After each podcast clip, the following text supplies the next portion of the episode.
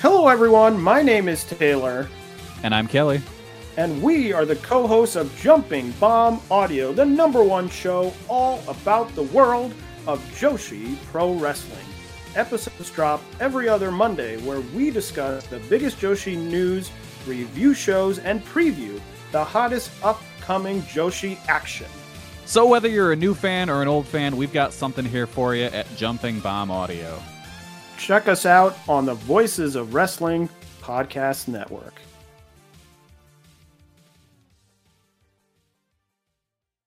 This podcast is a member of the Voices of Wrestling Podcasting Network. Visit voicesofwrestling.com to hear the rest of our great podcasts, as well as show reviews, columns, opinions, and updates across the world of wrestling.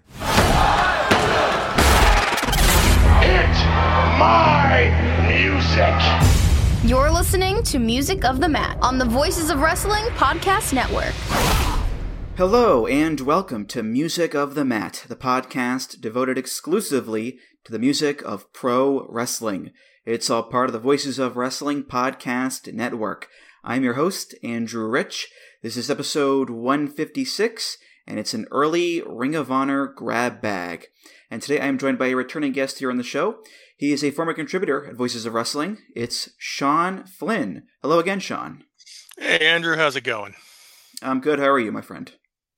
I'm doing pretty good. Uh, I think this is I think this is my fourth time I've been lucky enough to join you here. I believe it's actually your sixth time on the show, believe it or not. So Oh you're up God.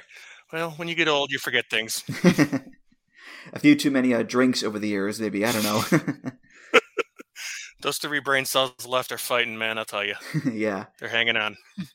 Well, um, since the last time you were on here, Sean, I'm fairly certain that we met up again in person at Forbidden Door last year. Uh, You were in the suite with the whole gang, right?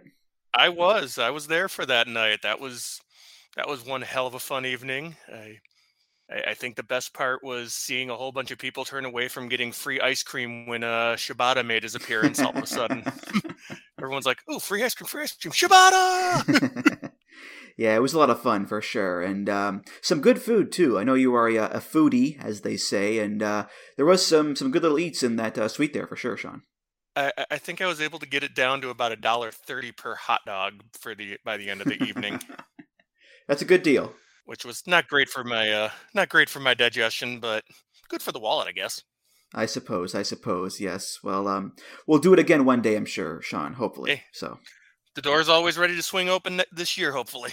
hopefully, hopefully, yes. Well, um, today, Sean, we are here to talk about some early ROH themes. Yes, Ring of Honor back running TV. It just started a few days ago uh, under the guise of one Tony Khan. So a very timely episode here. And um, speaking of timely, it was just last month in February, the 21st anniversary of the very first Ring of Honor show. The era of honor begins, and um, you know ROH, a very long and expansive history, and much like a TNA, I, I think ROH has been through its fair share of ups and downs and owners and booking changes and all that stuff. But you can't deny the the sheer importance of a company like ROH to not just American indie wrestling, but wrestling in general. I mean, AEW has so many roots in ROH. Same with you know the peak era of NXT. ROH helped bring New Japan stars over to America during their you know golden run they had. Obviously, again, the history of ROH is super long and dense, and we can't get through it all in one night here. But still, it's a company that has made just a huge mark in wrestling for sure, Sean. Without early ROH, I doubt that I'm even the somewhat lapsed fan of wrestling that I am today after after the Monday Night Wars ended and after after WWE and WWF became what they sort of became. It I just started to really lose interest, but when I first started hearing about ROH and getting those first DVDs in, it was like, oh, there's stuff happening still that's worth seeing because I mean, at the time it's not like now where you could see 40 promotions from all over the world just on your computer. So I mean, getting those ROH DVDs in the mail every couple weeks was was manna from heaven at that point. Mm. Did you go to uh, many ROH shows back in the day when they were in uh, Chicago? for about the first three years of ROH, I was at pretty much every Chicago show that they did. A couple of the uh, other ones around the region, up in like Wisconsin. But yeah, I, I pretty much made sure to get to every ROH show. I I was there for I was there for Punk versus Joe too. I was there for the the time when all the chairs started flying in the ring, like the uh, ECW homage. I, I, I, I slapped that barricade a few times and walked out with my hands hurting and my ears ringing from it. those were those were amazing shows. They, they they seriously were just the kind of thing that made me stay watching because eh, TV wrestling at that point was just it was the reign of terror for Triple H. And even though you had some good stuff happening, like the SmackDown Six and all that, it just it lost the passion. ROH was the only company there that I actually found myself invested in at any point in those in that sort of early part of the 2000s, mid 2000s, and they really were the launch pad for the people who kept me interested in in wrestling to this day. I mean, I it, it's kind of a circular thing. My interest in ROH waned back in the middle part of that decade when Punk left to go to WWE, and my interest in AEW kind of waned now that Punk is possibly likely gone. When Danielson left ROH, and then when Danielson left WWE, those guys were the links that kept me attached to wrestling throughout the last 15 years. Mm-hmm. Yeah, I've said before a bunch on the show now that um, I'm going through classic ROH show by show, and even in just the first you know couple of years, the matches that I've seen so far have been nothing short of awesome. And yeah, nothing like I would see you know as a ten year old kid on in WWE back then. I mean, you had guys like Low Ki and Danielson and Christopher Daniels and Joe and Doug Williams and AJ and Paul London and Homicide and Punk and the Briscoes and later on Nigel and, and Generation Next and all those guys. And they're having these just amazing matches. And this is all within a two or three year span before Joe versus Kobashi, before the Dragon Gate Six Man, before the CZW invasion, which just cranked up the volume even more. So, yeah, it's just a proper gold mine of stuff for guys who became big names in wrestling to this day. I mean, Bryan Danielson was there at the beginning. He's a big star today still. You know, AJ Styles was there at the beginning. He's still around today. Samoa Joe and Daniels and so many guys. They're all on TV right now. And would they have made it without ROH? Yeah, sure. I mean, they're too good not to have. But guys like Bryan, guys like Joe and, and Punk, of course, they really made their bones in ROH. That was their dominion, Sean. Uh, it's interesting you talk about doing a rewatch and some of the big names that you mentioned. What stood out so much was how everything on the cards seemed light years different than what else was happening in on again compared to what you were seeing on TV at that point. I mean, some of the teams were gonna some of the people were gonna talk about Special K, uh, DSATs. Uh, those were, I mean, the 18 year old Briscoes those were guys who I mean they weren't the top of the card, they weren't the main event, but even they just seemed like something so fresh and different. And I know that when people go back, sometimes they talk about how the one of the problems with ROH was the cards were too long, and they were everyone was just trying to get their shit in, and everyone was doing too much. And at that point, you needed that excess. Something had to come along and just wash away everything that was left over from the end of the Monday Night Wars era and the the end of the steroid era, if you want to call it that, and just you needed something that was completely palate cleansing, not just not just a little amuse bouche of good wrestling, if you will. yeah, I mean, think of the context of the time period. You know, this is right after the Attitude Era, a time when work rate and match quality and you know, serious technical wrestling matches, those were not the priority. The priority was big characters, big angles, racy stuff, boobs, swearing, the whole nine yards.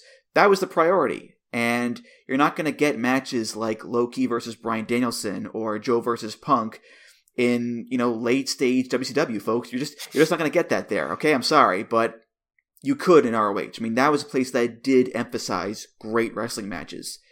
And nowadays, yeah, the standard of wrestling is so much higher, and we have so much access to great wrestling from all over the world. Yeah, you go back to watch those classic matches, and it's like, yeah, okay, it's good, but it's nothing special, really. But back then it was special. Back then it was different and, and cool, Sean. Exactly. You, 20 years ago, there was, it was just so bleak.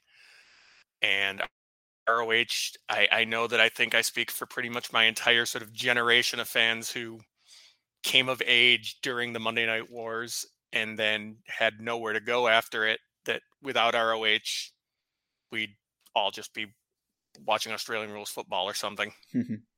yeah. Um, of course, it wasn't all good. I mean, it's important to remember that, like any era of wrestling or any company or whatever, there's a lot of stuff that gets remembered fondly, and rightly so. But there's a lot of junk too. I mean, the first segment on the first ROH show is the infamous Hit Squad Christopher Street Connection squash angle thingy, which, oh boy, that does uh, not play well in this day and age. No siree. And um, there's a lot of man and woman violence too, a lot of homophobia and uh, creepy commentary about women from Gabe Sapolsky, um, aka Chris Lovey, aka Jimmy Bauer. Um, Wait, what? sorry to ruin the magic for you there, Sean. I'm sorry about that, but uh, I believe in nothing now. there are a fair bit of lowlights, that's for sure. But look, you also have the Punk Joe trilogy. You know, you got Joe versus Kobashi. It's it swings and roundabouts, Sean. Okay, that that's what it is. It was the energy, even the stuff that was just sloppy spot fests. It was the energy compared to just the plotting may, may anyone who ever had issues with ROH having too much going on be forced to watch Triple H versus Scott Steiner in hell for all eternity. so I mean, even though it was awful stuff sometimes, and yeah, I mean, obviously the the sort of cultural mores that have shifted in the last twenty years make some of the things a little cringeworthy, but it was what it was, and at the time, we all some of us thought, oh, this is still icky, but we're willing to eat it in order to get to the good stuff. And if that means that we're all everyone over the age of 40 is canceled, so be it. it happens to the best of us, of course. It happens. and me too. so let's get to these themes here. Uh, we have seven on the docket today, um, all of them from 02 to 04, first couple years there. And uh, of course, Sean, we have to start off here by adhering to the code of honor and virtually shaking hands. Uh, so there we go. Just code of honor adhere to, thankfully, there. So good, good worker handshake, of course. Of course, of course, yes, yes. Well, we'll start off with a man who did not respect the code of honor during the first few years. The man who made evented the first ROH show, the fallen angel Christopher Daniels. This is by Marilyn Manson off the album Holy Wood in the Shadow of the Valley of Death. This is Disposable Teens.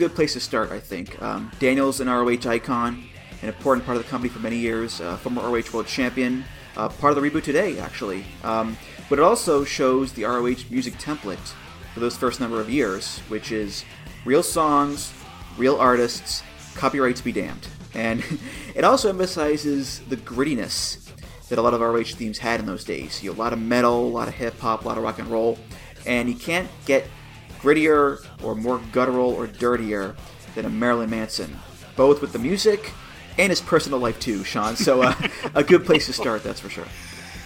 Speaking of people who are canceled nowadays, I I find it interesting that Christopher Daniels, whose entire shtick was being the anti-honor, the anti-code of honor, the one who was trying to sort of tear down this otherwise very pristine idea, was using Marilyn Manson around the same time that SmackDown was, of course, using Marilyn Manson as their entrance theme. Because what's more anti-ROH than coming out to the same the same music that that Triple H and Hulk Hogan are coming out to on on TV every week, or at least the same artist. And it's like I just that that's a nice little bit of serendipity. I don't know if anyone thought of that at the time, but I mean, I didn't think of it at all until you brought it up there. So there you go. Yeah.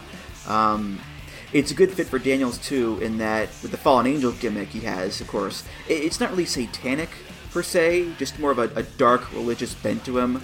The prophecy stable, uh, that's the gospel according to the fallen angel catchphrase. The last rites finisher.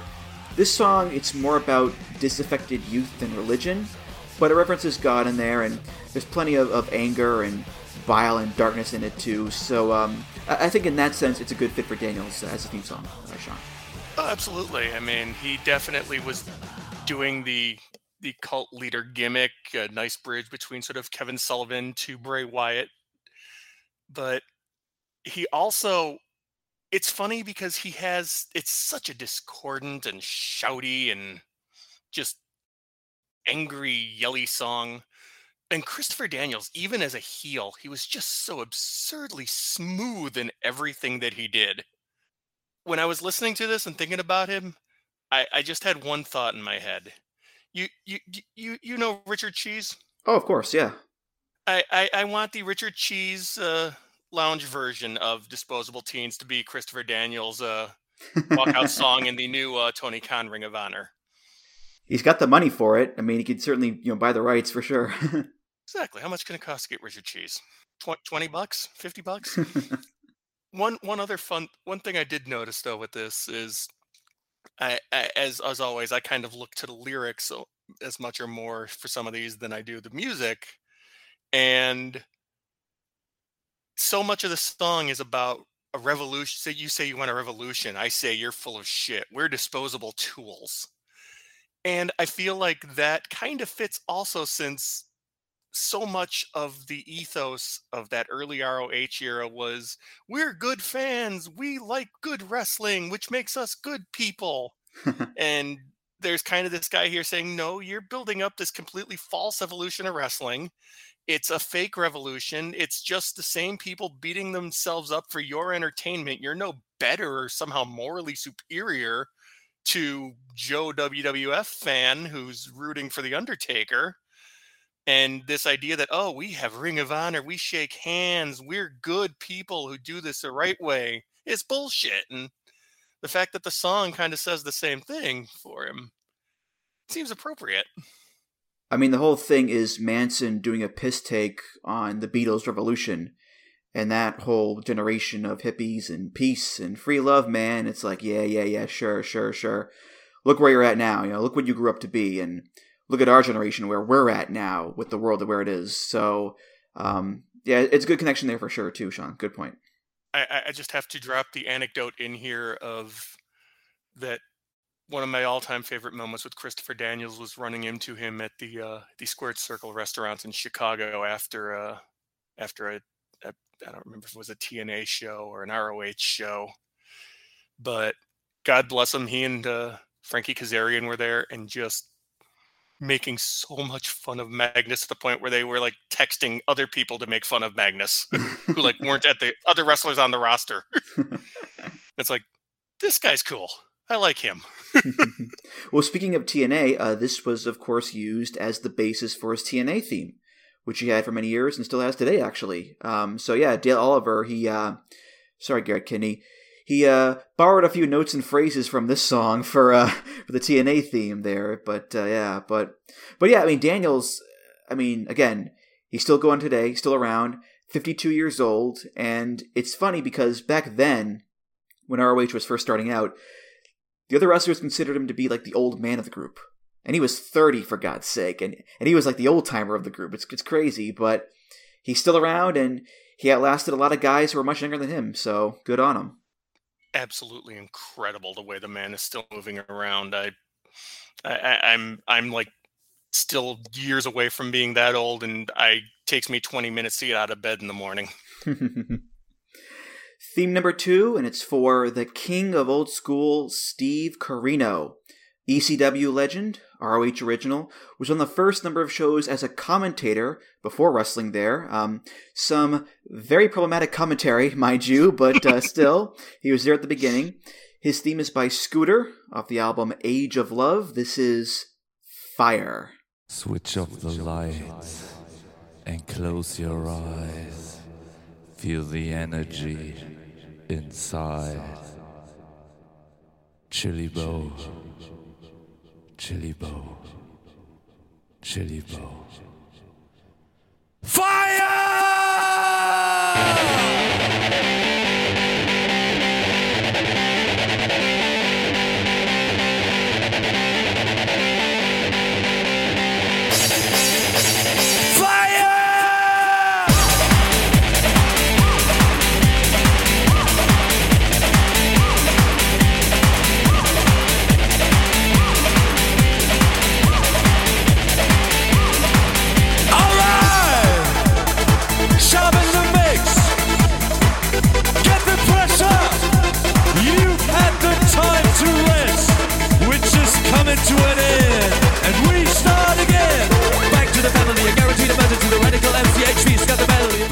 You know, I think of the iconic lyrics of rock and roll throughout history. You know, I can't get no satisfaction. Excuse me while I kiss the sky. Chili bow, chili bow. Um, this is a bit different than Marilyn Manson. Uh, less weird, creepy industrial metal, more German techno dance music, but um, I still enjoy it. I can't lie. I don't know much Scooter, but I do like this song. Uh, and it's one Corino had in a lot of places. Uh, Zero One, of course, MLW, Noah. It feels like an odd mix for a Steve Corino type. Um, this might be more befitting of like a Special K, perhaps, but uh, still a pretty fun song, Sean. I think. in my in my notes for this podcast because I, I, I do prepare and take things seriously. I had one note in all caps, and that was Andrew. Can you explain what exactly a chili bow is? Um, I assume it's when an archer puts his bow in the freezer to make it nice and cool, so he has a nice chili bow. That, that's my guess, Sean. What's yours? I, I, was thinking it was perhaps what happens when you just you get too into your bowl of chili and it starts to spill and maybe makes like a little bow tie along your uh, neckline. a chili. That's that's good. Yeah. Or uh, the uh, when they do the uh, the late '90s dance fitness craze in a cold environment. It's not Tae Bo, it's Chili Bow. So there you go. I I wanted like you said that this is an odd fit for Corino, and that's all I could think of when I was listening to this because I don't mind I don't mind him having rap. He, he, he having rap that that's perfect. But if Steve Corino is going to have a rap song, it needs to be with that old school cadence, and you know exactly the cadence I'm talking about. You know the one where it's like. His name is Andrew, and he's here to say he can talk about wrestling themes all day. Uh, that, that, that would be appropriate for old school Steve Corino, the man who seriously just seemed like he was teleported right out of a 1982 territory show for Forehead Null. well, the thing about Corino, you know, is that he always came across like a big deal, and the entrance was a big part of that. I mean, the entrance was this whole thing with him coming out with the Team Corino rookies, and he had his own ring announcer, um, which originally was Bobby Cruz. That was Bobby Cruz's intro to ROH way back when, and he would do these like super long intros for Steve Corino that went like five or six minutes. So I think the bombasticity of a song like Fire works in that sense. Um, but after this, he came out to a remix of O Fortuna, which ramped up the craziness even more. Um, but this is the more fun song of the two, I think, with the the sing along lyrics. Hey, hey, hey! So uh, I think I prefer this one over O Fortuna myself, uh, Sean. Oh yeah, I, I, I, oh Fortuna.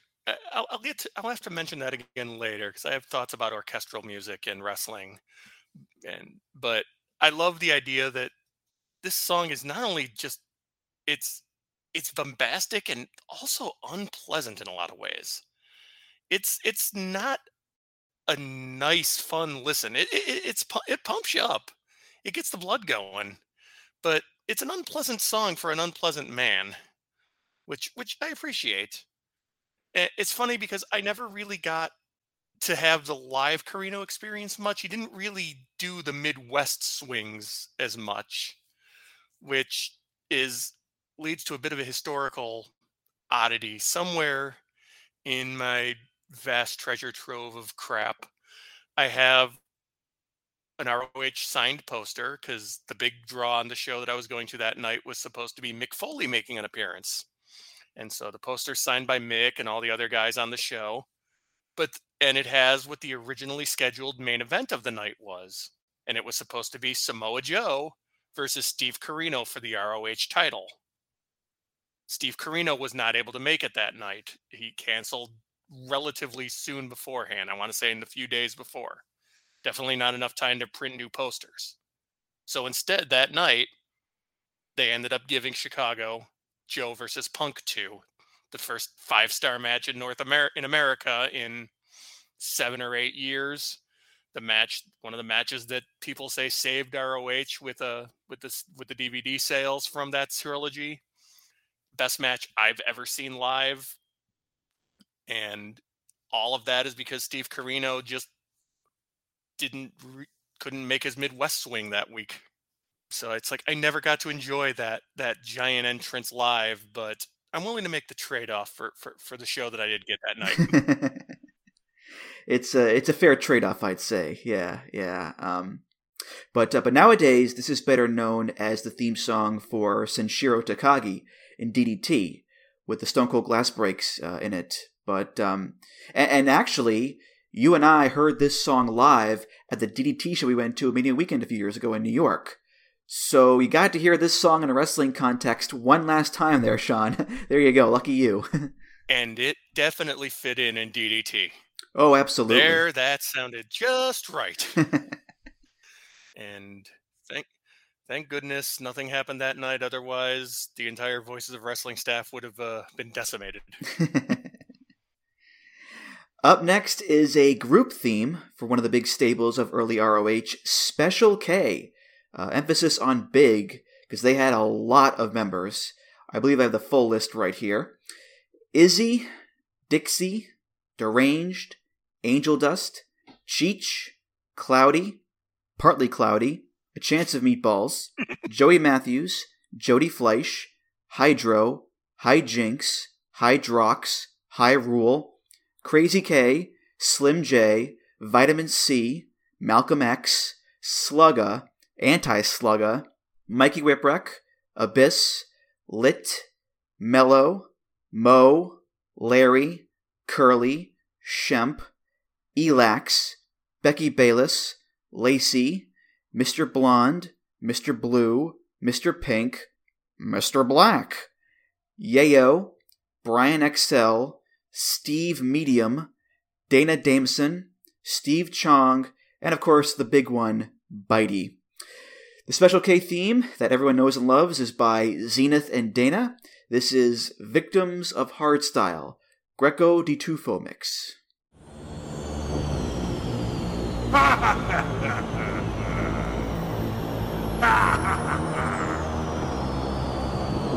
you ready?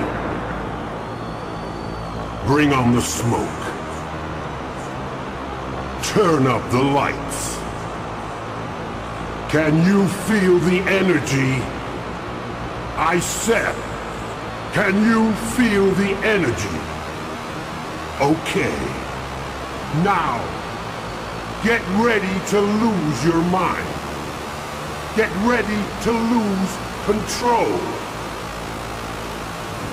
Now, you're a victim of hardstyle.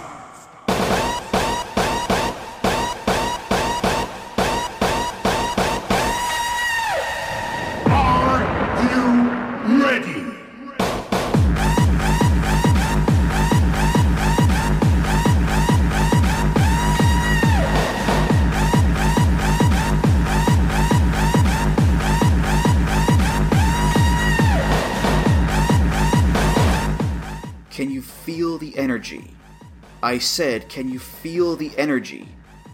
Get ready to lose your mind. Get ready to lose control. You're about to enter the Twilight Zone. Do do do do do do do. Oh wait, wrong intro there. Um, yeah, no shocker that the Rave Stable has a rave song, and no shocker that they have the most annoying fucking rave song ever just bleep bleep bleep bleep bleep bleep bleep over and over and over again, like an ice pick in your brain. And Special K, you know, the group of annoying rich kid raver shitbags, it's a match made in glow stick heaven, Sean. I believe you forgot Rod Serling and Wario as uh, other members of Special K. Rod Serling was a one time guest appearance, though, admittedly. This is music that makes you want to see somebody die. Not just get hurt. You want to see someone get like thrown off the roof of the building through the mat and into the very fires of hell. Which is perfect because that's what Low Ki spent about like six months doing to them. And I think that might be the most perfect feud in wrestling history. Because it's just the grumpiest, angriest man in the world versus the rich shitbag ravers, and all this guy wants to do is kick them into respect. And they'll never he'll never be able to do it because they're assholes, but he'll just keep kicking and kicking and kicking because he's Low Ki, and Low Ki is the angriest man who's ever walked the planet. which which is what makes him so wonderful.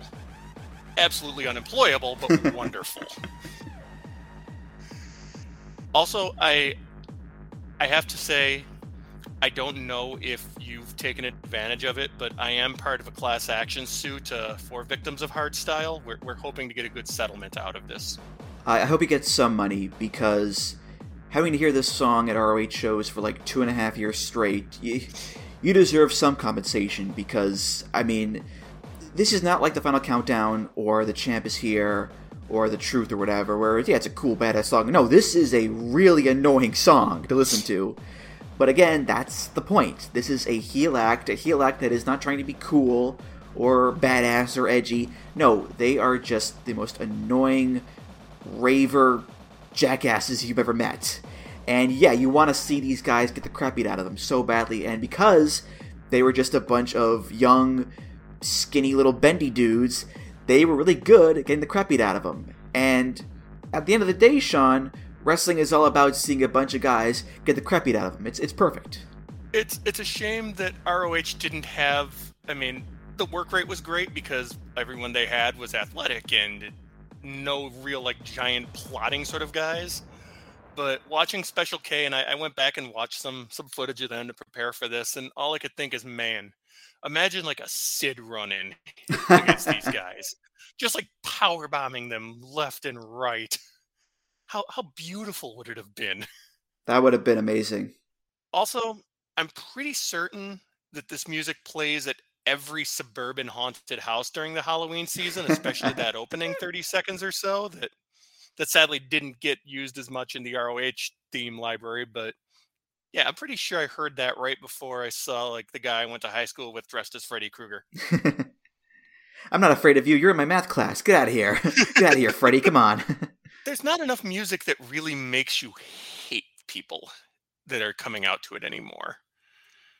It's like everyone has good music, but you, th- th- this is something that's different.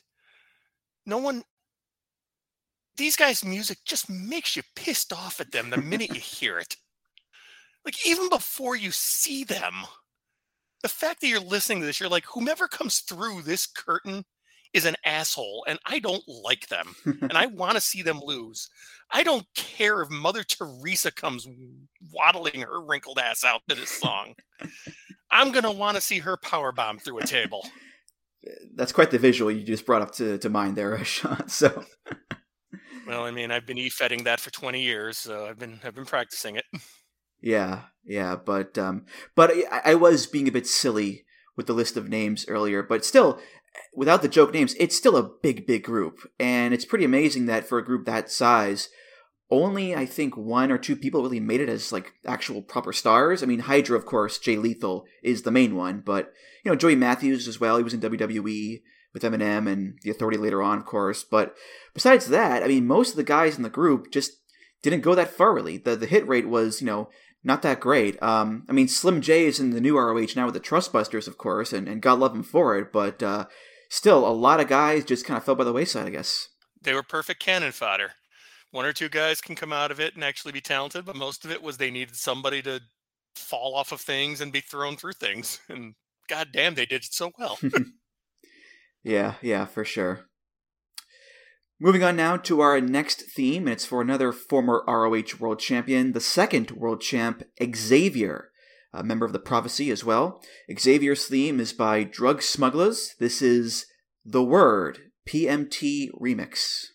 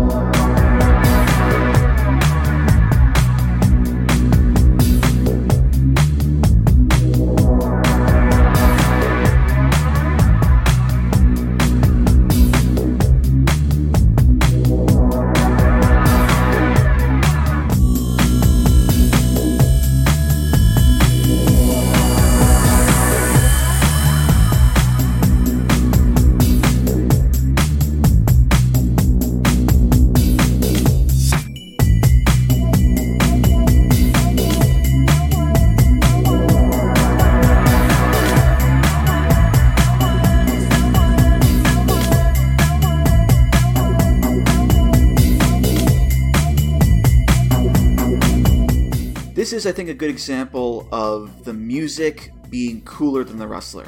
Like, this is sleek house music, it's all cool and badass, and then you have Xavier, who he wasn't bad, but he wasn't made out to be the coolest guy around, the must see wrestler, the ultimate badass.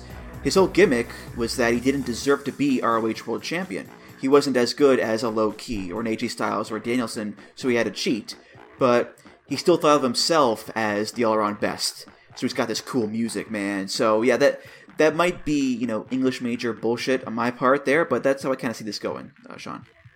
Well, as a uh, as a grad as a graduate uh, student English person with a master's in fine arts, I, I, I understand this way of looking at things. I was reading through, I was looking up the stuff about this song, and I was looking. There was a piece in there that was triggering a, something in me, and I couldn't figure out what it was. So I went back and looked up the original version of the word before it got remixed. And there's a sample from the song Grease by Frankie Valli in there. Well, Grease is the word, so yeah, there you go. Blew my mind. And it's funny, I thought it reminded me because Grease is one of those things that's looked back on now with such nostalgia and I feel like it's kind of undergone waves of like people like, oh, Grease, it was such a fun thing, or oh my god, this is awful. And I feel like Xavier's kind of gotten that treatment. When he started, when he was actually in ROH, everyone hated him for the exact reasons you said. He was not that great, especially compared to the top work rate guys in the promotion. He was the undeserving champion. He was the sort of shitbag heel champ. And he brought down the quality of main events to some degree. I mean, after those first few where you had Low Ki and Danielson and Daniels. And then the internet, like over the years, it turned him into he was the worst per- person who's ever wrestled. He's I'd rather watch a Zach Gowen comp tape than uh, than Xavier matches. But then, as as always happens, it started to turn, and suddenly it's you know Xavier wasn't that bad. Maybe we were too hard on him. He's he, he was okay. He was decent. He was playing his role. Yada yada yada. And I feel like just on some discourse that I've seen over the last year or so that we might finally be almost to the point where Xavier was underrated for so long that he's that he might get overrated now by the next next next generation of people reviewing him. And it, it just seems like especially now with the uh, the Tony Khan Ring of Honor or Ring of Connor, if you will. Oh. And sadly, Olivia Newton-John passing recently, I think it's time for we can have another critical reassessment of both of these things and realize that they were they were delightfully mediocre, but that they don't need to be lionized or villainized in, in our time. The one that I want is a great song, but on the other hand, Grease as a movie was not that great, and again had some very cancelable moments. And Xavier was okay in the in the line of ROH champions. He's definitely the sore thumb that sticks out, but his music was cool. His music was cooler than him, and it's fun for me also because think back to Low Ki, the first champ's music. It's so I mean, it's the theme, it's the Mortal Kombat sound, the Mortal Technique, yada yada. And it's just so deadly serious and martial and ready for a fight in the dojo for the hu- future of humanity against Shang Tsung. Whereas this, this has got this got some swagger to it. It's got a little move to it, and I think that's important because you couldn't have ROH always be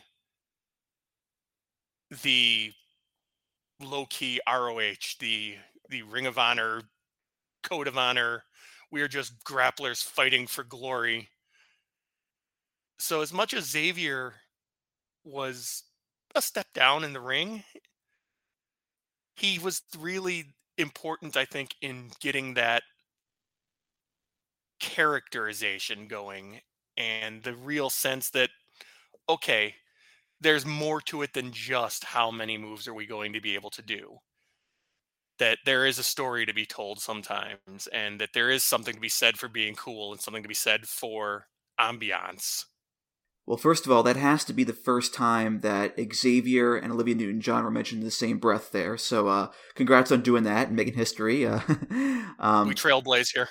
We yeah, trailblaze. of course, of course, yeah. But um, but you mentioned like the dichotomy between you know super serious Low Ki fighter guy and Xavier. There was also one between Xavier and Daniels because the first incarnation of the prophecy was Daniels, Allison Danger, Donovan Morgan, and Xavier. So you've got like fallen angel Christopher Daniels with this you know Marilyn Manson theme and the robe and the prophecy will be fulfilled shtick and all that stuff and then there's you know AC Slater Xavier over here with the word, the word, the word, and he's doing these you know more typical heel promos and and shtick. So it was a weird dynamic, I think for sure. But, but then again, the prophecy later on would have like B.J. Whitmer and Dan Maff, who were also kind of uh, a, a, weird mesh of vibes with uh, Daniels, I think. So uh, yeah, the, the prophecy was always kind of a a curious little uh, mishmash of people there uh, for sure, Sean it's possible that the prophecy was a bit muddled over time. Maybe maybe they didn't have it quite word for word figured out what it was. Get it? Word, word. Oh, sir. Look at you over here. Uh, yeah. Um, one more thing before we move on here. Um, and it's a sad one, but uh, R.I.P. Xavier. Uh, he was supposed to be on that uh, ROH Past versus Present show in 2020 that we're going to do before the pandemic hit, and um, he was going to face Lethal on that show, and he died later that year. Uh, only 42, for God's sake. Just so, so, so young. It's so just awful and tragic. And yeah, going back to watch him, he wasn't bad. He wasn't bad at all. But in a company with Low Ki and Danielson and Joe and Daniels and Styles and London, he wasn't on that level and they made him the champ to go along with that story, of course. That didn't really help the prestige of the belt, mind you, but you know, then Joe won it and got a lot better from there. But as far as like filling a role, he filled it pretty well. So yeah, R.I.P. Xavier. Damn right. That's God, forty-two is too damn young. Well, uh, theme number five here, and uh, Huss, Huss. It's for a former ROH Tag Team Champion, Huss, Huss. It's Jimmy Jacobs. Huss! I'll stop, I'll stop, I'm sorry. Uh, his theme is by Stan Bush off the Transformers the movie soundtrack. This is The Touch. You got the touch. You got the power.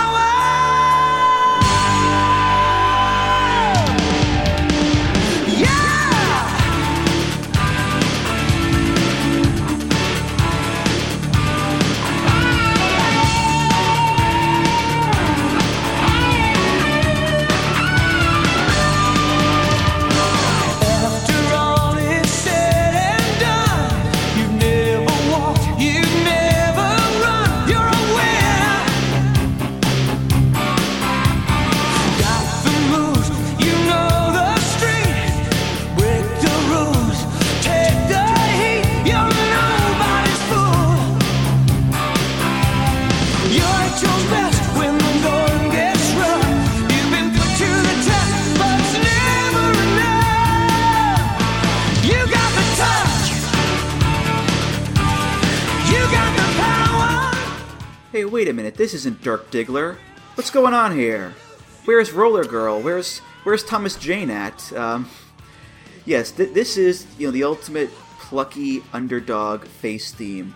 After all is said and done, you've never walked, you've never run. You're a winner.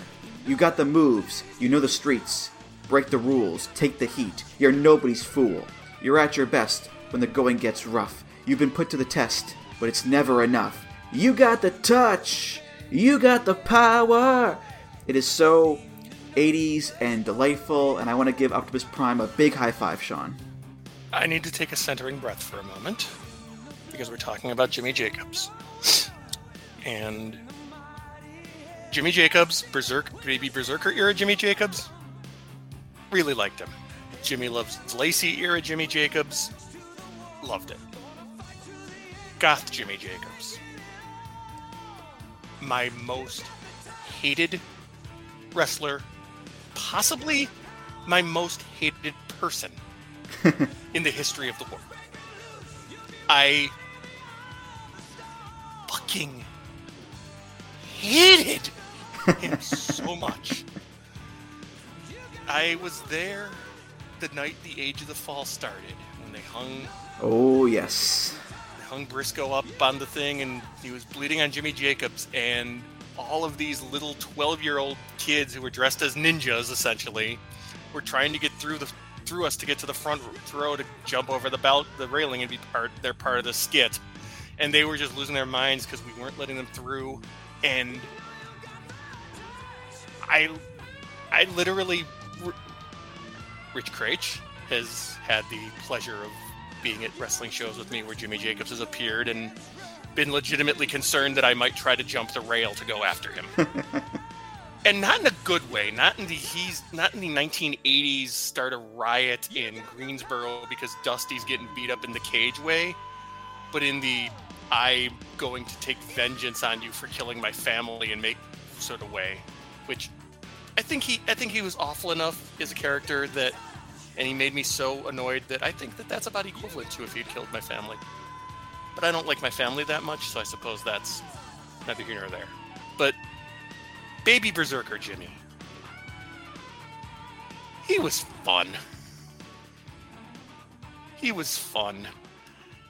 And just the 80s Optim- the, the Optimus Prime, the nostalgia. It was something that, again, was kind of lacking in ROH at that point.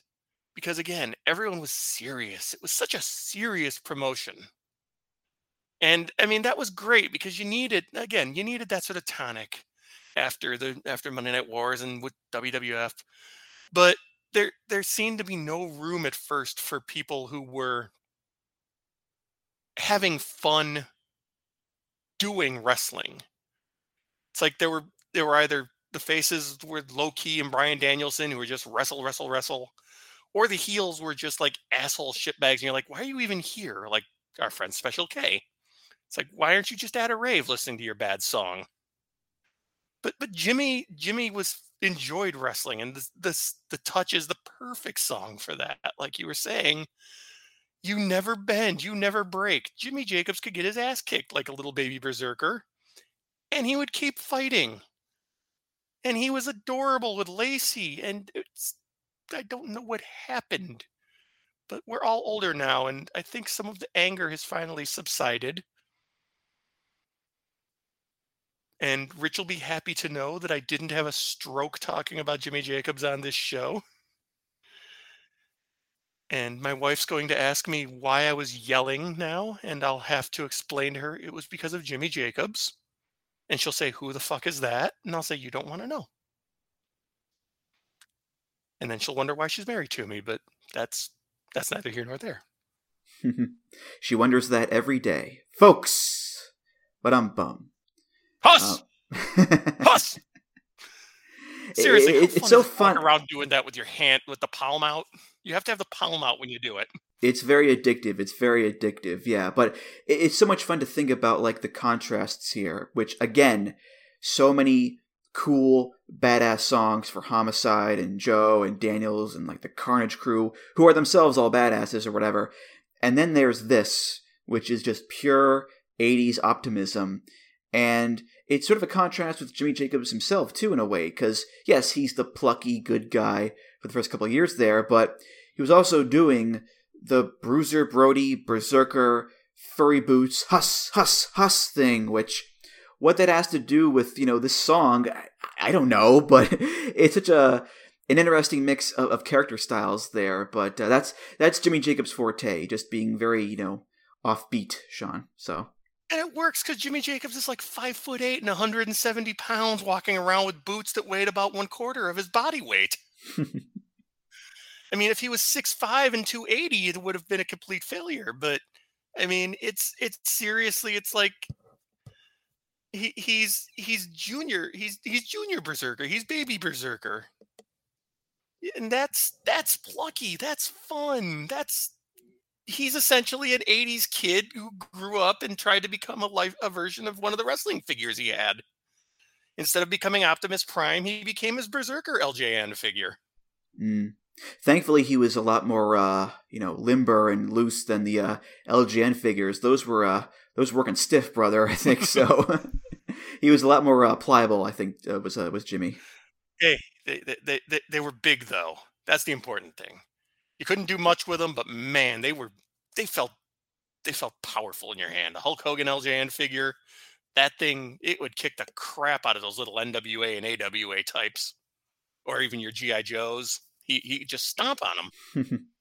of course, um, later on with the Age of the Fall gimmick, they went in a very different direction than this song. Uh, with Jimmy's music, uh, with the Laurie Strode scream and the uh, Walls of Jericho song there. But uh, between you and me, Sean, I prefer the Touch um, or the Ballad of Lacey. You know, either one, I think. Ballad of Lacey is Ballad of Lacey should have won at least three or four Grammys. there's there- there's a couple of things that are missing, and I, I, I said there's not enough music that makes you hate people. I need more cheesy music in wrestling. That was uh, God, God bless Dave Prazak because hi- w- him running Shimmer was a absolute like library of cheesy 80s music songs and crowds love those. I mean, I remember like AAW shows where people would come out to like "Don't Stop Believing" and the crowds would get all over that, or "All Night Long" by Lionel Richie. Have some more fun music. Come on, people. People like to sing along to things. I mean, if he learned anything from Judas, that's 100% true. You know, every goddamn week with this song. I mean, people will sing to a freaking Fozzy song. No one wants to sing to a Fozzy song, but just be it's it's that fun to sing along to things. By the way, uh, do you know what Jimmy Jacobs' favorite character actor from King of the Hill and *Halt and Catch Fire* is? I do not. Toby Huss. Huss. Huss. It's for all the uh, *Halt and Catch Fire* fans out there who are no doubt laughing their asses off at that one. So you're welcome, folks. You're welcome. I- I can hear them echoing in the breeze now. Hmm. Second to last theme here, and it's for another stable, another big early ROH stable. Generation Next. Alex Shelley, Austin Aries, Roderick Strong, and Jack Evans. And you know this man! The Gen Next theme is by the Melvins of their album Electro Retard. That's their name, not mine. Don't cancel me, goddammit. This is Interstellar Overdrive.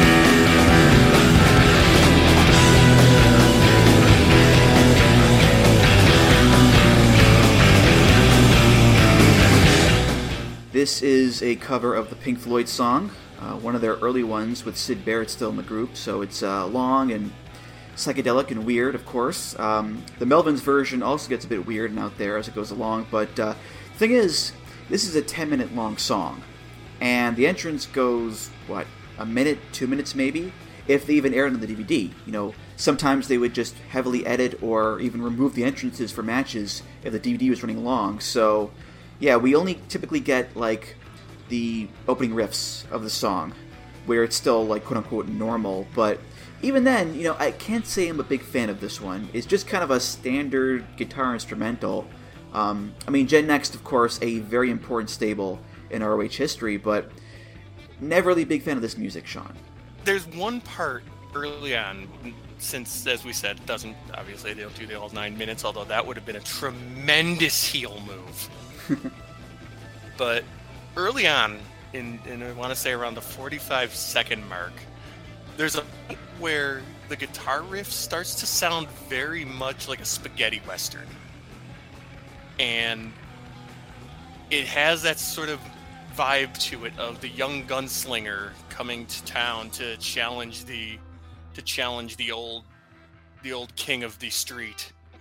And i thought i i obviously i'd forgotten that long ago but listening to that again i was struck it's like okay I, I there's there's something thematic here that fits for me even though the rest of the, a lot of it is very just sort of guitar wonkery but that little bit caught me.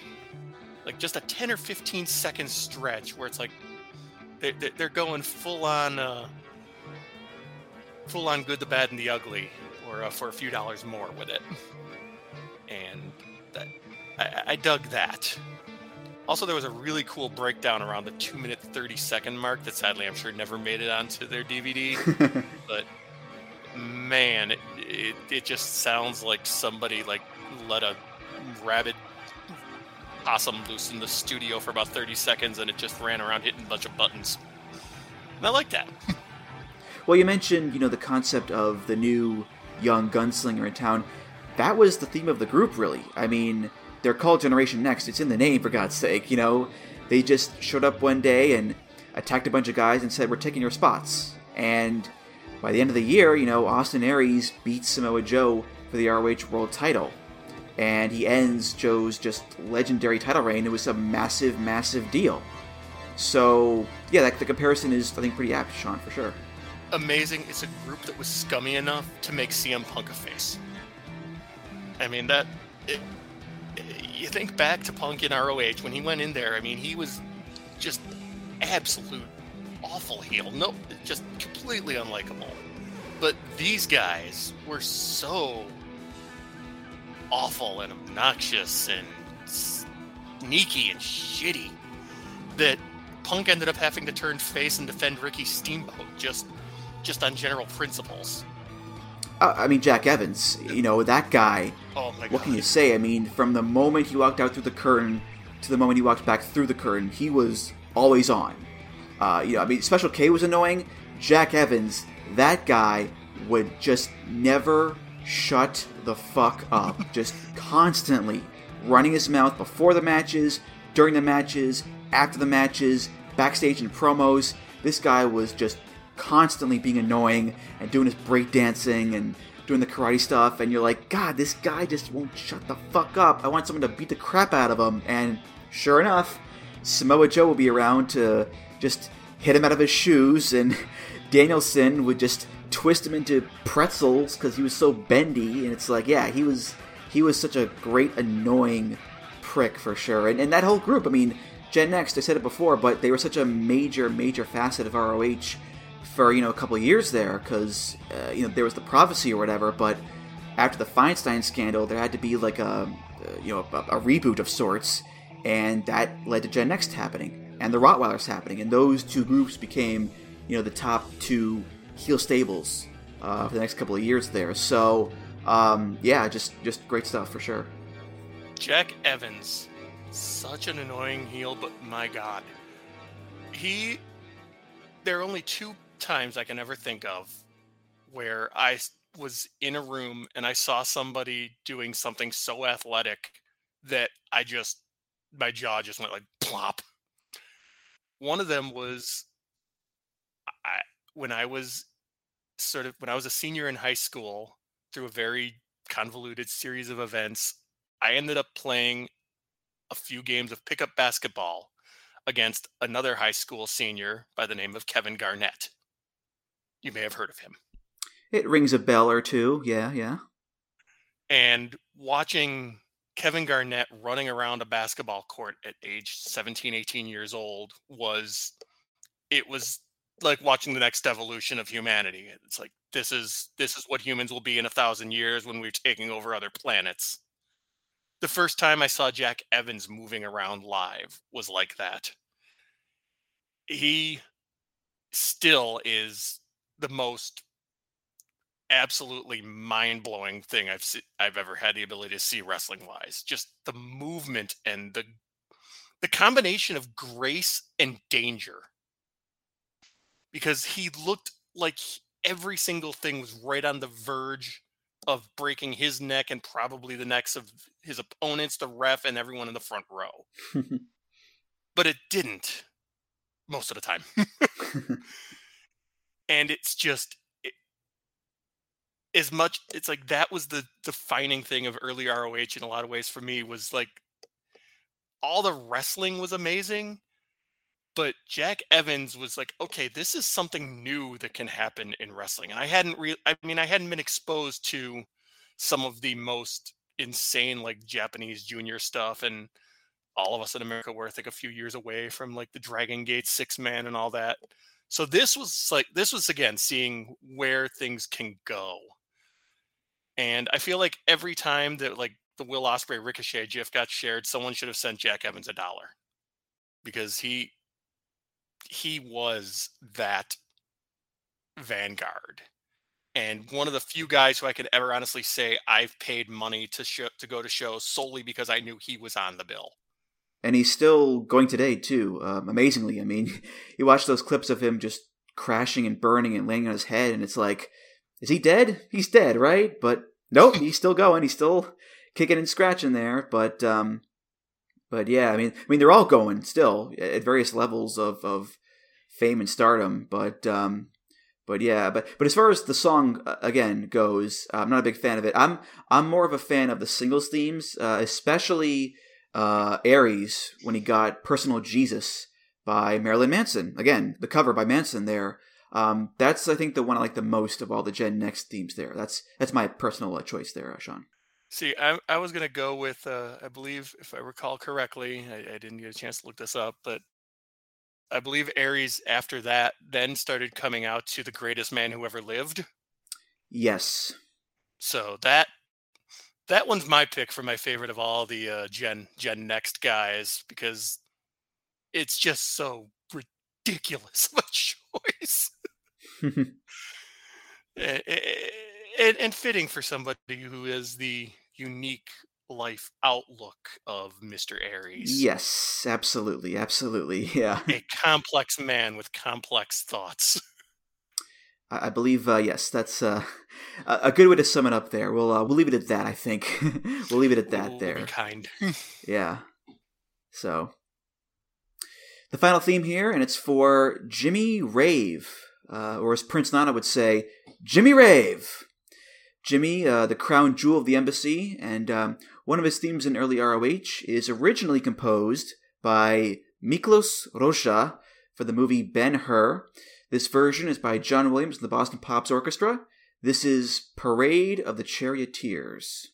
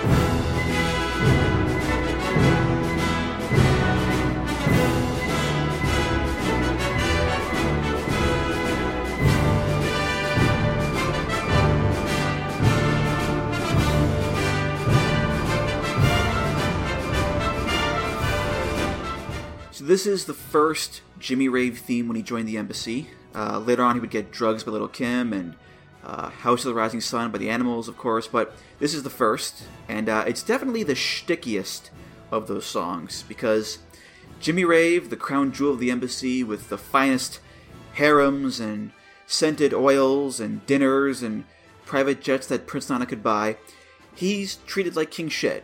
And you've got this pompous orchestral procession music that says, hey, I'm the most important person in this entire room. Royalty has arrived. Pay attention, you plebs. And it's Jimmy Rave in trash bag pants. You know, it's such a, a clever choice of music there.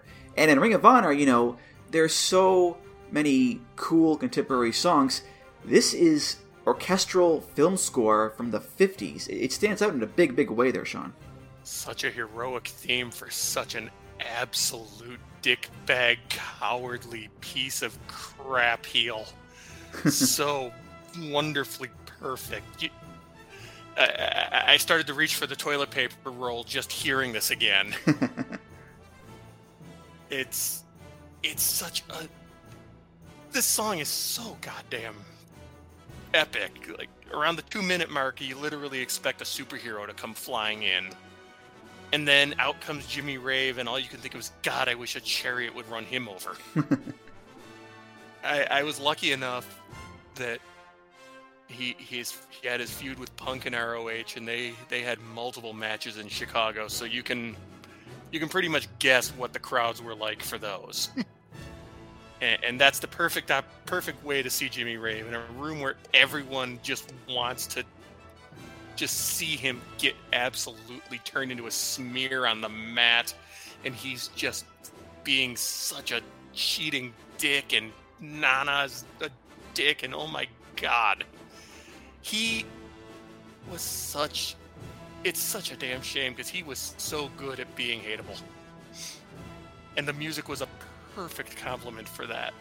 Yeah, the entrance too, with like the Outcast Killers coming out first, and spraying the air freshener around to purify the air, and Rave would come out with the big fancy robe on and Jade Chung on his arm, and she would be his literal step stool into the ring. The step which, uh, ladder uh, up. Yeah, which uh, you know nowadays again, uh, tug of the collar there, that's for sure. But uh, it it did get cheers. People did cheer some of that stuff. So look, it just it is what it is, unfortunately. But maybe, um, maybe Jade gave enthusiastic consent. but but but but it's a procession, you know. Um, a canceled procession, perhaps, but uh, still a procession nonetheless. And to me, what's the icing on the cake here is there's this whole big to do with the music and whatnot, and it's all taking place in like an armory or a rec center. Like that's that's what puts it over the top to me, Sean. Oh yeah, the, the, the trumpets are going off, the air fresheners being sprayed, and you can see the basketball hoops in the background. you, you can see the uh, you can see the 40 and over uh, league guys who are waiting for them to move the bleacher so they can get their their run in for the night. but more perhaps more importantly why why is there no more why is there not more orchestral music in in entrance in entrances for wrestling? Think about everyone who comes out to orchestral music. Are they not all-time greats? Ric Flair, Curt Hennig, Jerry Lawler, Jimmy Rave. That's your that's your Mount Rushmore right there. I mean, you you could carve that into a pet rock and and, and put that in Meltzer's Hall of Fame. I mean, Walter, exactly as well. You know, during the uh, the indie run there, of course, and uh, the first WWE years. But um, but yeah, I mean, you know, orchestral music. It's such a great signifier to say that this wrestler thinks that they are above the rest of us in some way. You know, they have more style than us. They have more grace than us. They have more class than us. They have more power than us, etc., etc. And you know, Jimmy Rave with his pleather pants and his his, his greasy hair and his move names like gonorrhea for God's sake, like that. The gag is no, he's not better than us. He's this, you know, dirty shitbag heel, you know. But again, that's the point. That's that's the gag. So you know, as far as theme songs go, yes, Jimmy Rave would later on get you know, drugs and Eye Against Eye by Massive Attack and The Animals too, but um, to me, as far as like a first song to introduce a character, this is just pitch perfect, Sean. Uh, obviously, the problem is ROH fans just did not have enough taste and class to uh, appreciate some some good music. needed to have their you needed to have their hippity hop or whatever. He more guys need more guys need music that can establish that. I, I know I harp on this, but that's because there's I, I like music. I love wrestling music, and I want it to sort of span a little more broadly and to be able to do more to establish people. So much entrance music nowadays just feels like it's there to provide noise for when someone is walking to the ring. And this, and so, uh, I mean, there's a couple of really great examples in this of music that really helps establish a character. I mean, Jimmy Rave without that music isn't quite as loathable a shitbag. Christopher Daniels, I mean, or, or Special K, I'm sorry, Special K, without that music, they're not as hateable. You don't want to see them get beat up nearly as much if they're not coming out to. And there's there's just so much opportunity there, and God knows you've covered this in so many episodes. I, I, I just I want to see more interesting music choices because it's fun. And I'm old and I'm cranky and I complain about modern wrestling on the regular. Sean Cornette over here, for God's sake. I mean, come on. Damn mud show music. Yeah, well, um, well, R.I.P. Jimmy Rave as well. Another guy who just died just so so young, um, and he did a real rough go of it too towards the end there because you know he had drug addiction during his life, and um, at the end he got a MRSA infection, a bad one, and they had to amputate his arm and both of his legs because of it. Oh my god! Um, I honestly did not know that. Yeah, yeah. And then he died uh, soon afterwards. Uh, and it's a shame. It's so tragic because he was so good at what he did. He was so so good in that role as a guy that people just wanted to boo. And that was not easy. I mean, in ROH back in those days, there were heels, but they were a bunch of cool heels. Like Homicide was a heel, but he was also cool. Aries was a heel, but he could be cool. Jimmy Rave, no one wanted to cheer that guy. They wanted to throw toilet paper at him and see the good guys kick his ass.